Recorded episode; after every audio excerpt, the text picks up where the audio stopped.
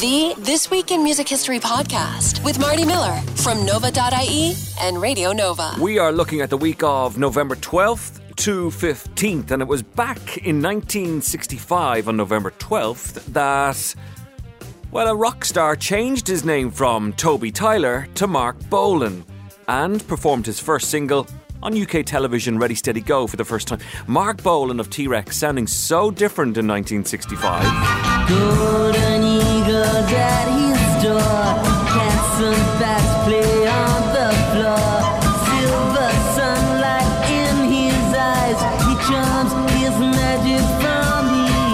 in the week gone, if it was 2008, we'd be talking a lot more about Mitch Mitchell, the British drummer of the Jimi Hendrix experience. He was found dead in his US hotel room, natural causes apparently, age 61.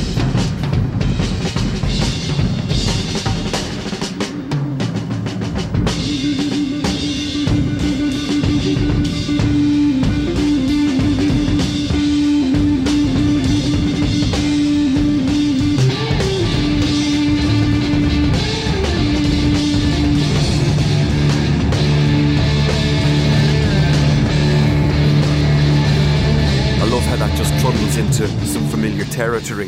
Hugo Montenegro, 1968 this week, number one in the UK singles chart with The Good, the Bad, and the Ugly.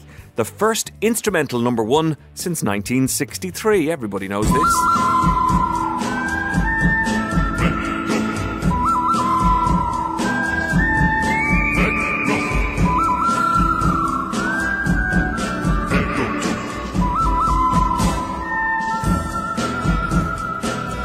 This week back in 1996 that Michael Jackson married nurse Debbie Rowe in Sydney, Australia. It was all a bit weird, declaring his love forever, which lasted about three years. Before he said I do, he paid a visit to a zoo. After the zoo came a concert in Sydney. Little could Michael's adoring fans have suspected that after this performance, Michael would moonwalk down the aisle once again and pledge everlasting love to nurse Debbie Rowe, who is carrying his child. He got the kids, she got about 8 million quid. This week in 2006, Led Zeppelin were inducted into the UK Music Hall of Fame by Queen drummer Roger Taylor. In short, they wrote the book and influenced thousands of bands to come. I know because we nicked quite a bit from them. They don't make bands like this anymore. Britain should be proud of them, true legends. The magnificent Led Zeppelin. Let's have a look.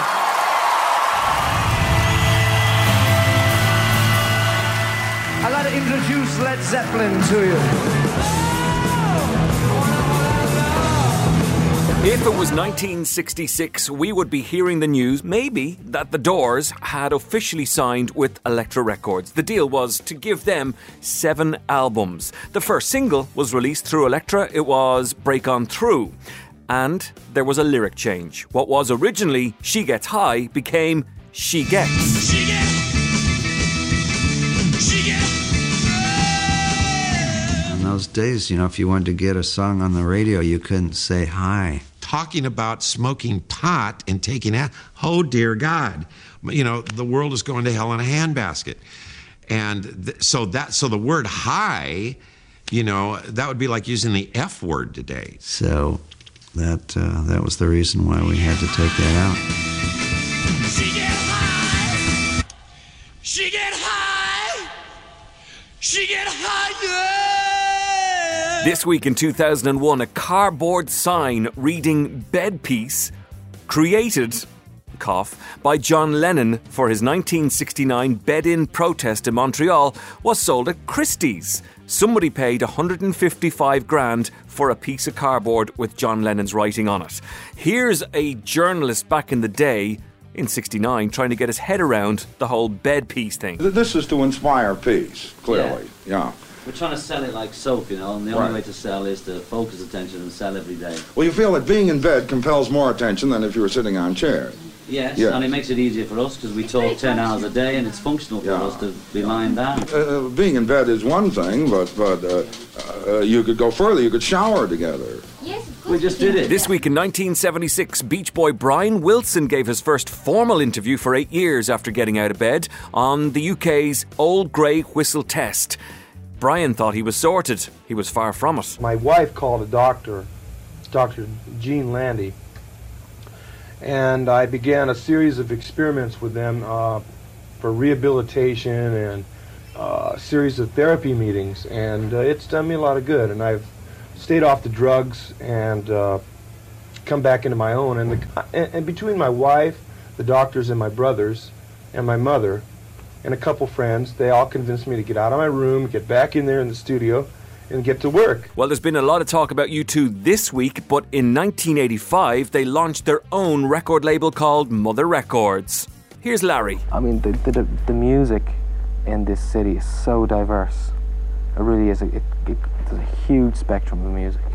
I mean, even from my own point of view, from the Mother Records, um, you know, like the whole idea of that is to give bands a leg up, to try and help bands and and even if they sign to a major label that that at least if it's distributed through Ireland that there be some sort of control for the band. There you go. A look at this week from November 12th to November 16th in years gone by. The Week in Music History podcast is available wherever you get your podcasts from. Thank you for subscribing and thank you for downloading here on nova.ie.